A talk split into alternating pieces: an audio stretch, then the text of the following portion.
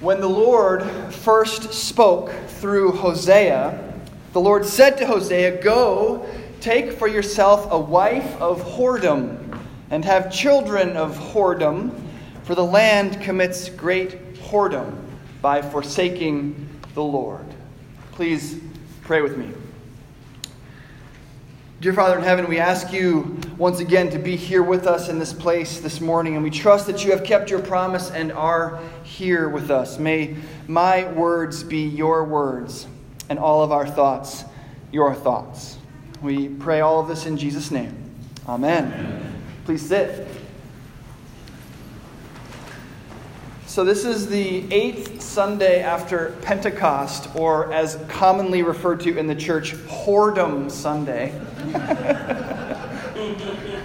uh, but before we talk too much about whoredom, which I promise we'll get to, um, but before we talk too much about that, I want to talk a little bit about um, illustrations. As you may well know, uh, I think that illustrations are incredibly important to a sermon. Even if you've never heard me say that, you could probably infer that by the evidence of listening to me preach, right? There's always an illustration or two in my sermons, sometimes from a movie or a song or a Frasier episode. And it's not just because I like movies and songs and Frasier. I think illustrations are actually critical to help understand something, to help somebody understand something, especially something that's hard to understand. You know what I mean. You do this in your own life every day. You'll explain something, and then you'll find yourself saying, well, it's sort of like this other thing. And that's just an illustration. And this is, as I said, especially helpful when the thing you're trying to describe is difficult to understand, when it's counterintuitive. This is why illustrations are so important in preaching. The preacher is trying to connect you to a counterintuitive thing, something that the world is not naturally telling you. The world, right, tells you that you're basically good and that you need to be about the business of justifying yourself.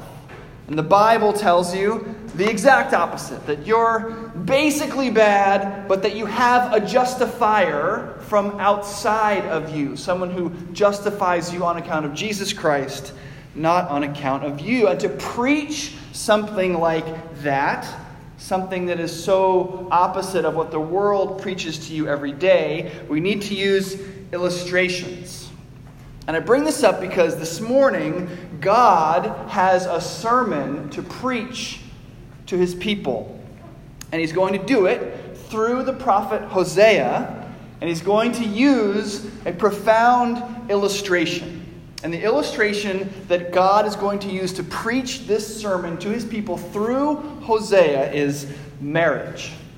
Now, we're familiar with this illustration in the church, right? Scripture talks at length about our relationship with God being like a marriage, right? Christ is the groom and the church is his bride. But Hosea lives hundreds of years before Jesus. So the marriage illustration that God uses with him is a little bit different, right? Specifically, God uses a marriage typified by whoredom, infidelity, and prostitution to illustrate what his relationship with his people is like. The bride... Remember now, we're hundreds of years before Jesus. This bride is not wearing white. She's wearing a dress of a completely different color. She has not yet been washed white by the blood of the Lamb. God is using Hosea to show us one of the most profound illustrations of all. God is the husband, and we are the unfaithful wife. To use the language of Scripture, God is the faithful, and we are the whore. Now, I know that's heavy. I'm only saying it because that's what the Bible says. Listen to what's going on here. Hosea is to become a prophet, right? We're reading from just the very beginning of his prophetic work, and in order to be a prophet, it's his job to communicate truths about God to the people to whom he is sent. So God is going to teach Hosea about himself so that Hosea can communicate that to the people and to help Hosea understand how God relates to his people, to preach a sermon to his people through Hosea. God tells Hosea to get married. Now, remember, this is the very first thing that the Lord says to Hosea. Hosea one one, right? When the Lord first spoke through Hosea. So the Lord is just beginning to teach Hosea about himself, what he is to say to the world, and he tells him, first thing, to get married. Understanding marriage, says God, will help a lot in understanding my relationship to my people. But of course, not just any marriage. No, sir. In order to properly illustrate what it's like for God, a holy God, to be in relationship with sinful human beings like you and me, God tells Hosea to marry an adulteress. Go, he says, take for yourself a wife of whoredom, and have children of whoredom, for the land commits great whoredom by forsaking the Lord. So understand this. A good marriage does not give an accurate picture of what it's like for a holy God to relate to you and me. To get an accurate picture of what it's like to be in a relationship with us, you have to be talking about a terrible marriage, the worst marriage.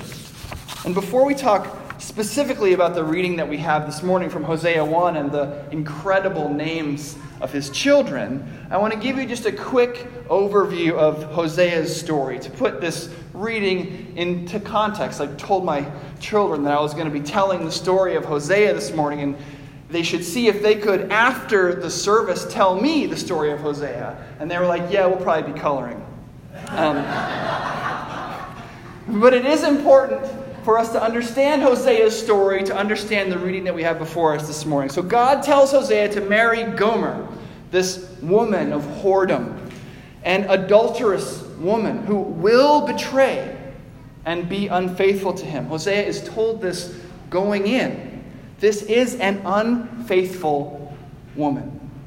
And they have these three children, Jezreel, Lo-Ruhamah, and Lo-Ammi.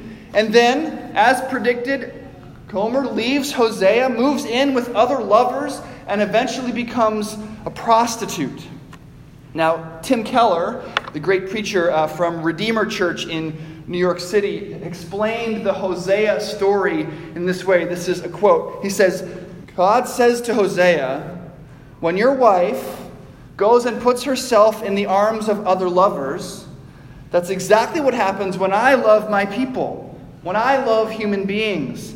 And they put other things before me and go worship other gods before me. So the Lord is illustrating his relationship with sinful people by having Hosea marry this woman who will throw herself into the arms of other lovers. But Hosea is not done with Gomer yet, and God is not through with us. If we read forward a little bit in chapter three, God tells Hosea to go back to Gomer, this woman who has abandoned him, gone with other lovers, and then sold herself into prostitution. When Hosea eventually finds her, he finds her for sale as a prostitute in the marketplace. And this is the image of what God's relationship with human beings is like. So when God wants to preach a sermon about his relationship with his people, this is the illustration he uses. Not a king relating to his subjects, not a father relating to children, not a shepherd relating to sheep, although he uses those elsewhere. Here, he says the best way to illustrate what it's like for me, a holy God, to be in relationship with you, sinful people, is the illustration of a long-suffering, faithful spouse whose beloved partner consistently and deliberately puts herself into the arms of other lovers. Is that how you thought you'd be described when you came to church this morning? The cheating spouse, the unfaithful lover, a whore. Now listen, every time Every time we put something in our lives before God, we are running off to other lovers. Every time we think of ourselves as in control, every time we think of ourselves as the arbiters of right and wrong, every time we wrap ourselves in the comforting blanket of our own good deeds or our own progressive ideas, every time we put ourselves over Scripture instead of under it, every time we forget how desperately we need saving, we are running off to other lovers. And unlike God, who is faithful, this infidelity typifies our lives. We will offer ourselves to anyone and anything that will tell us what we want to hear. And it's the life, to use the biblical word again, it's the life of a whore. But thank God, it's not the end of our story. So what does God ultimately tell Hosea to do? Remember, this is a sermon that God is preaching to his people through Hosea's life. So Hosea's actions here toward his unfaithful wife are meant to illustrate God's actions toward us, his unfaithful people. And this is the good news. Hosea goes and finds the woman who abandoned him. He seeks her out no matter how low she has fallen. Remember, he finds her for sale as a prostitute in the marketplace, and he buys her back. This is the depth of the faithfulness of our God. Hosea goes back to Gomer at her lowest point, and he buys her back. He purchases the unfaithful one back. So it's not just that God is faithful and we are unfaithful. The news is even better than that. God is faithful when we are unfaithful, while we are unfaithful. And even though that's great news, God's sermon is not yet over. He has another illustration for us, and now he's going to use the names of Hosea's children to preach to us. This first child, a son, is named Jezreel. Now that's weird, but pronounceable. They have a second child, a daughter, and God tells them to name her Lo-Ruhamah, which means no pity or no mercy. This is a tough name, but it's given to make a point because, says God, I will no longer have pity on the house of Israel or forgive them. They are unfaithful. I will not have pity. But then God takes it even a step further. Gomer and Hosea have a third child, another son. And then we have what might really be one of the most terrible verses in all of Scripture. Hosea one and verse nine. Then the Lord said, name him Lo-Ammi, for you are not my people, and I am not your God. Lo-Ammi means not my people. You are not my people, and I am not your God. We are at the bottom here. This is the situation. Hosea has been told to marry this woman who will be unfaithful to him because Israel, God's chosen people, have been acting like a whore and running after other gods. So as an illustration, as part of this sermon, Hosea must marry a woman who will run after other men. And then he's given these kids and told to name one of them No Mercy, because God will have no mercy on his people. He's told to name another one Not My People, because according to God, Israel in their unfaithfulness is not his people, and he will not be their God. This is about as low as things can get. No mercy and not my people. But remember, we're just in chapter one. God is not finished with Hosea yet, and he's not finished with us, his unfaithful people. Let's hear now the good news in all its fullness preached, again, through Hosea's life to God's unfaithful people. This is Hosea chapter two. In that day, God says, I will answer. I will answer the heavens, and they shall answer the earth, and the earth shall answer the grain, the wine, and the oil. They shall answer Jezreel, and I will sow her for myself in the land. Here it comes, listen up. And I will have mercy on no mercy. And I will say to not my people, you are my people. And he shall say, you are my God. I will have mercy on no mercy. And I will say to not my people, you are my people. And he shall say, you are my God. This is the God we worship. This is the God who is faithful while we are unfaithful. This is the God who has mercy on those who don't deserve mercy and who claims as his own people those who are running away from him. In Romans chapter five, Saint Paul says that while we were enemies of God, we were reconciled to him by the death of his Son. This is the God we worship. This is the God who is best illustrated by a faithful husband rescuing at great cost his unfaithful wife out of prostitution, out of whoredom. This God who sent his perfectly righteous Son to pay with his life for the sins of the world. And not just the sins of the world, your sins and mine. You are the faithless one being rescued, bought, purchased. So am I.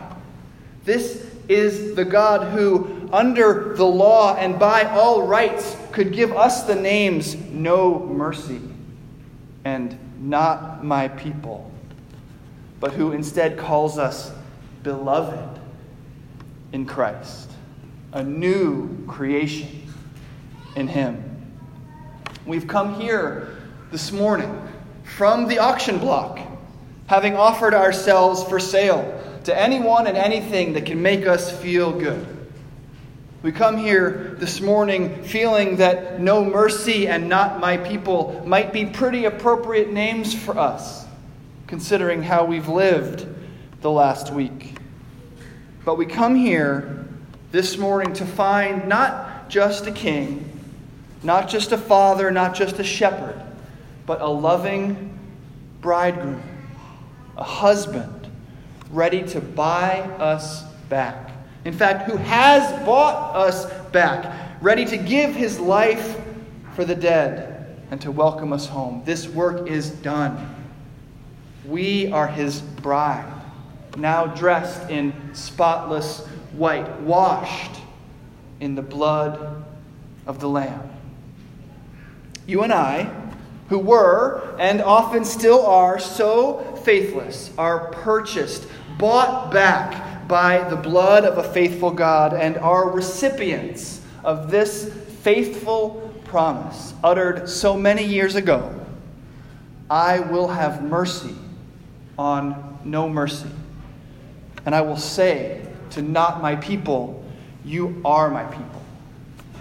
I will say to sinners, you are saved. And today, you are. Amen.